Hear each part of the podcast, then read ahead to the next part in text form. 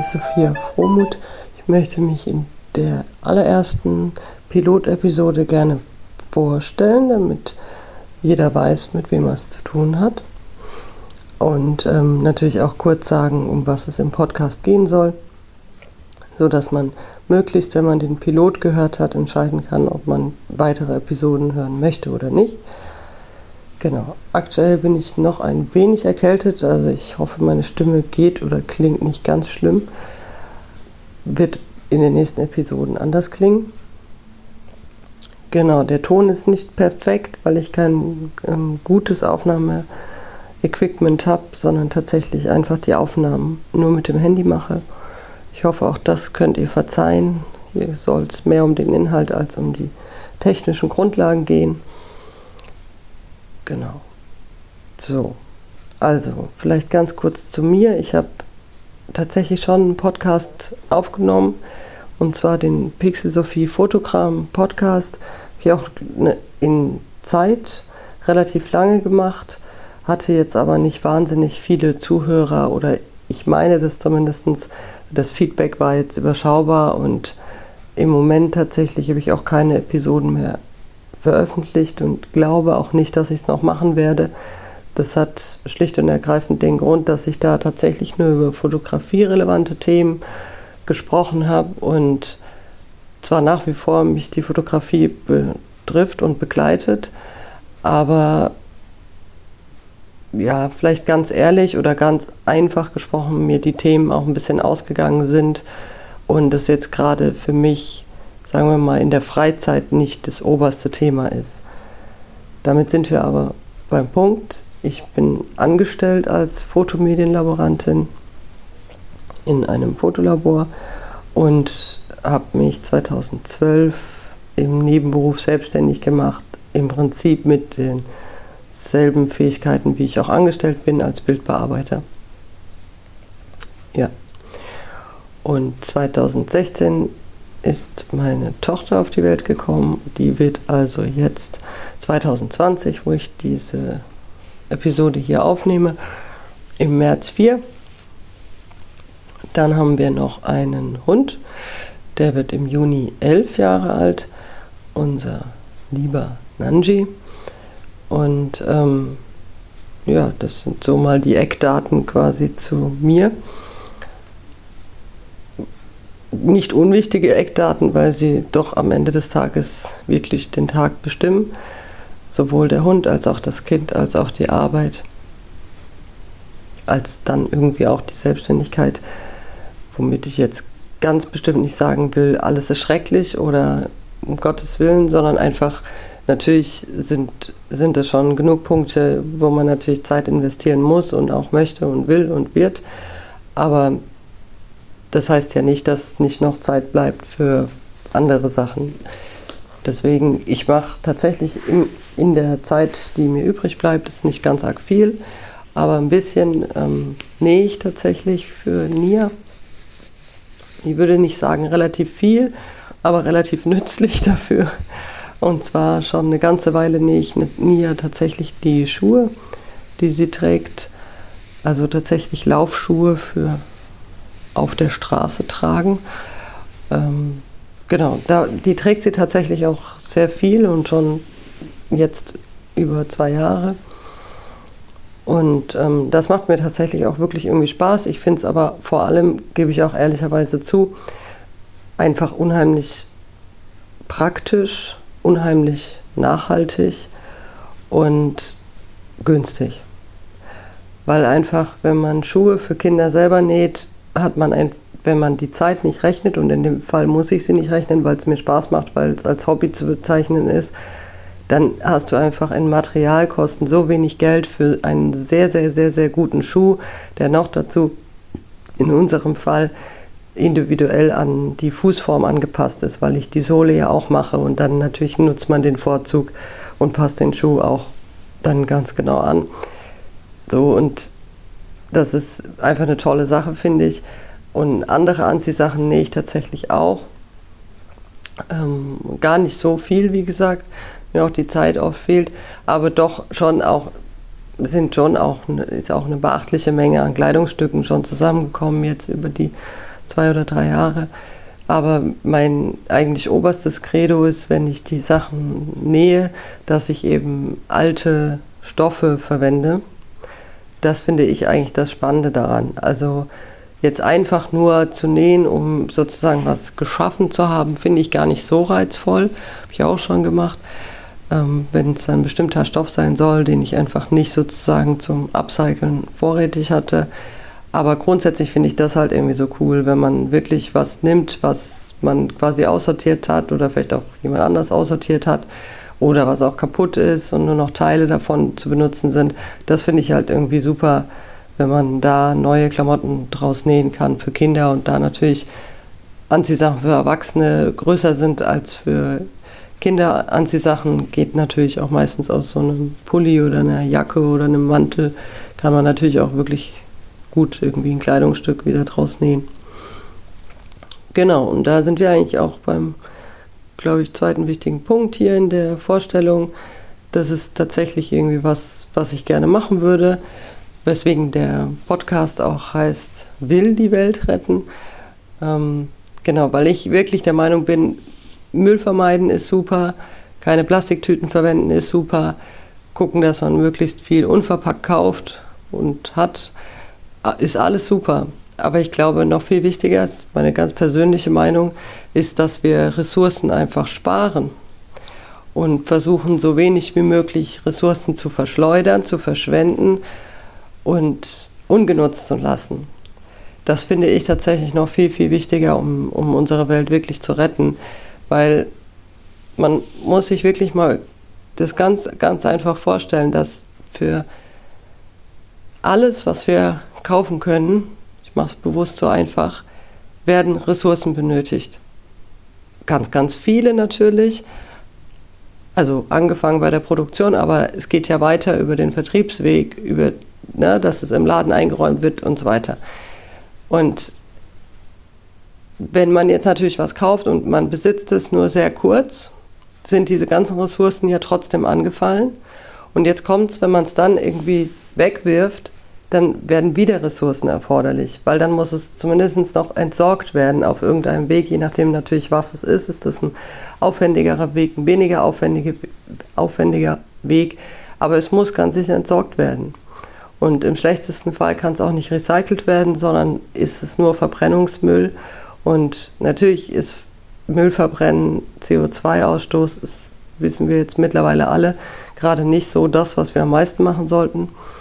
Und deswegen finde ich einfach, wenn einem das wieder bewusster wird, dass wir einfach so viele Dinge auf der Welt, also wir hier in Deutschland auf der Welt zur Verfügung haben, die wir umnutzen können, neu nutzen können, vielleicht länger nutzen können, anders nochmal nutzen können, aufbereiten können, dass sie jemand anders nochmal benutzen kann, dann glaube ich, sind wir dem, dem Ziel einen sehr, sehr großen Schritt näher. Und ähm, ich versuche jetzt einfach, weil mir vielleicht klingt ein bisschen blöd, auch nicht viel Besseres eingefallen ist, mit diesem Podcast darüber ein bisschen zu reden, was mir da in der Welt einfach auffällt, wo noch nicht viel Bewusstsein dafür geschaffen ist, dass wir alle da wirklich mitmachen müssen wenn wir was tun wollen. Und ich denke eben auch, dass das fast noch wichtiger ist, als nicht viel zu fliegen oder nicht viel mit dem Auto zu fahren. Natürlich ist viel und sinnlos mit dem Auto zu fahren ähm, nicht gut für die Welt. Das meine ich damit nicht und ich möchte dafür jetzt auch nicht irgendwie eine Lanze brechen. Ich glaube aber, wenn insgesamt ein höheres Bewusstsein dafür da wäre, dass die gesamte Textilindustrie zum Beispiel ganz sicher ein ganz, ganz großer Teil ist, der den Planeten kaputt macht. Und dahinter steht aber einfach derjenige, der die Textilien kauft. Und ich bin gar nicht irgendwie radikal oder, oder weltfremd oder bin irgendwie der Meinung, man darf da nicht kaufen und da nicht kaufen oder man darf hier am besten gar nichts kaufen. So meine ich das nicht. Aber wenn man sich bewusst ist, dass man vielleicht auch vieles hat, was man nicht neu kaufen muss, was man auch gut gebraucht zum Beispiel kaufen kann, wo, wo einen das auch gar nicht irgendwie stört. Ich finde das zum Beispiel gerade bei, bei Kinderspielzeug ganz, ganz oft der Fall.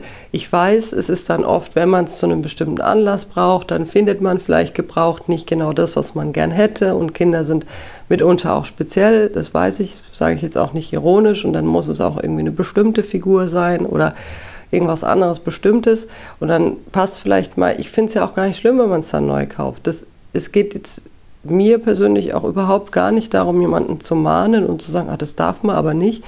Gar nicht. Mir geht es nur darum, positiv, also wirklich mit positivem Blickwinkel zu sagen, hey, was, was ist eigentlich alles da in der Welt und was kann man eigentlich aus den Dingen machen, die vielleicht auf den ersten Blick kaputt wirken oder unsinnig Vielleicht kann man noch was drauf, draus machen und dann kann man es wieder nutzen. So. Und vielleicht muss man sich eben auch irgendwie vielleicht doch nicht alles anschaffen. Um viel mehr geht es mir gar nicht. Also gar nicht jetzt, wie gesagt, irgendwie mit, mit einem erhobenen Zeigefinger und dann soll man sich irgendwie schämen für sämtliches schlechtes Verhalten, sondern einfach, wenn man das mehr im Bewusstsein hat und dann glaube ich einfach, dann, dann ja, wäre es für alle einfach besser. Auch an der Stelle ein ganz kurzes, mini kleines Beispiel. Wir, hier, wo wir wohnen, gibt es so einen Tauschladen, da kann man Kinderkleidung und auch Spielzeug hinbringen und dann kann man anderes mitnehmen, läuft über ein Punktesystem, es wird nicht eins zu eins getauscht, man kann ein T-Shirt hinbringen und einen Pulli mitnehmen. Und das finde ich schon von der Sache her, es ist natürlich genial, gerade für Kindersachen. Aber natürlich werden da auch manchmal Sachen hingebracht, die eigentlich nicht mehr tragbar sind, die entweder Flecken haben oder auch Löcher und auch mal kaputt sind. Und ich habe da letztens ähm, Turnschuhe gefunden, so Sneakerschuhe von, von der Firma Van, also Vans waren es. Nicht von der Firma Van, sondern von der Firma Vans. Und egal, ob man jetzt die Schuhe cool findet oder nicht, das, ich will jetzt auch darüber nicht. Ich fand sie tatsächlich ein bisschen witzig. Waren halt so Skater-Sneaker und die Sohle war total, war praktisch kaum abgelaufen. Aber vorne, wo der große Zeh ist, war, hatten beide, Schu beide Schuhe ein Loch. Und der Stoff war vielleicht auch ein bisschen ausgeblasst, aber die Sohle war eigentlich überhaupt nicht abgelaufen. Ich sage jetzt mal vorsichtig, das, worauf jetzt auf dem Schuh am meisten ankommt, war noch total intakt. Vielleicht durchs Bobbycar-Fahren abgeschrubbelt oder sonst was. Und ich habe die aber irgendwie trotzdem mitgenommen und dachte, egal, zu dem Zeitpunkt, wo ich sie mitgenommen habe, waren sie auch noch zu groß. Und dann habe ich, als sie dann aber gepasst haben im Sommer, habe ich gedacht, okay, was machst du jetzt mit dem Loch da vorne?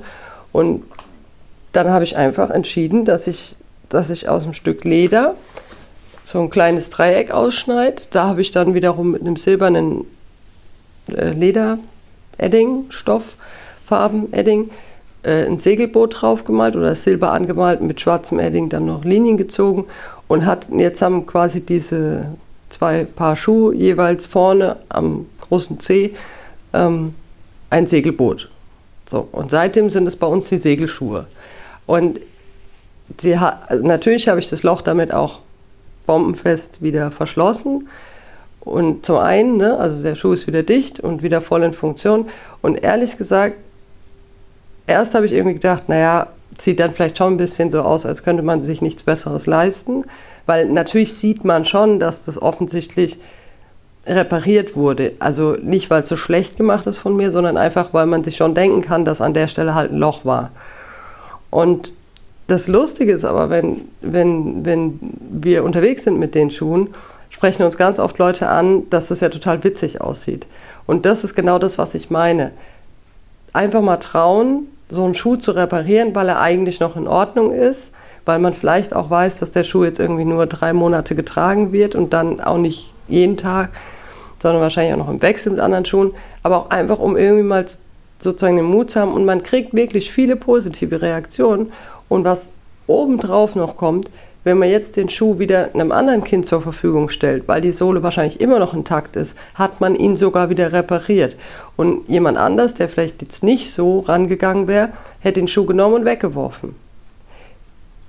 Den würde ich nicht verurteilen. Darum geht es mir, wie gesagt, nicht. Deswegen betone ich es auch so. Sondern ich feiere das einfach, wenn jemand hingeht und sagt, ist ein Loch drin, kein Problem, ich klebe ein Schiff drauf. Oder ein Stern oder ein Herz oder ein Smiley und eine Sonne Oder egal was. Weil man schafft dann einfach was Neues, was super gut noch tragbar ist, was sogar irgendwie so ein, so ein Hingucker bekommt. Meine Tochter feiert es auch total, weil dann ist da halt irgendwie so ein besonderes Bildchen drauf.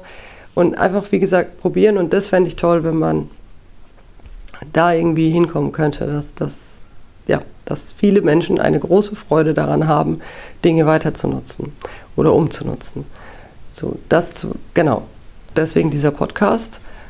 Und darüber würde ich gerne viel sprechen.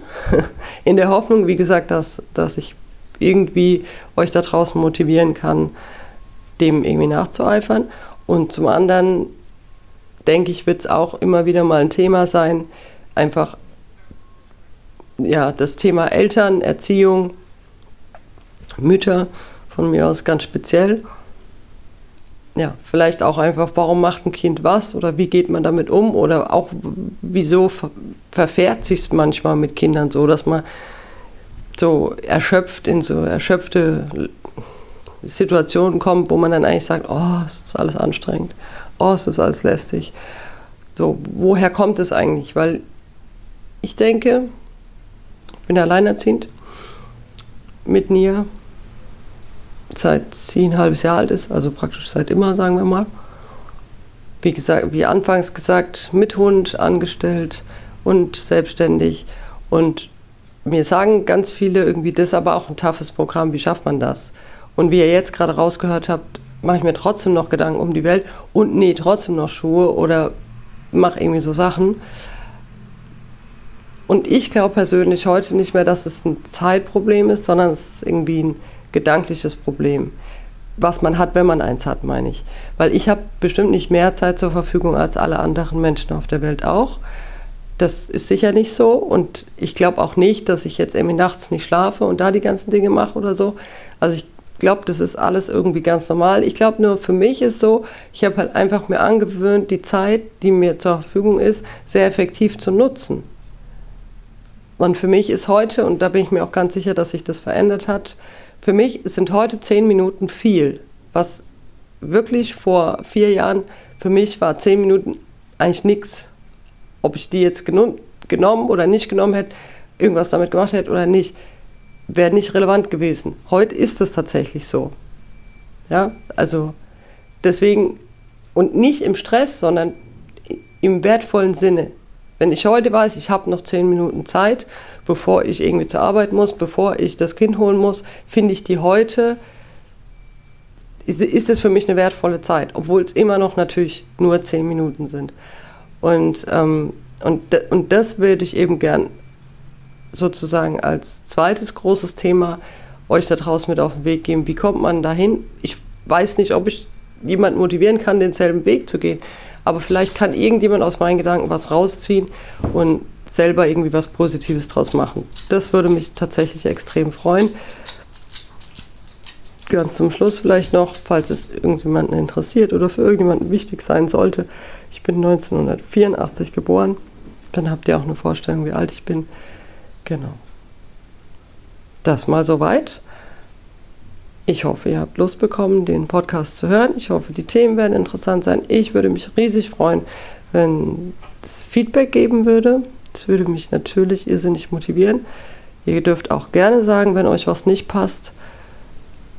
Genau, aber Feedback wäre toll. Vielen Dank. Tschüss.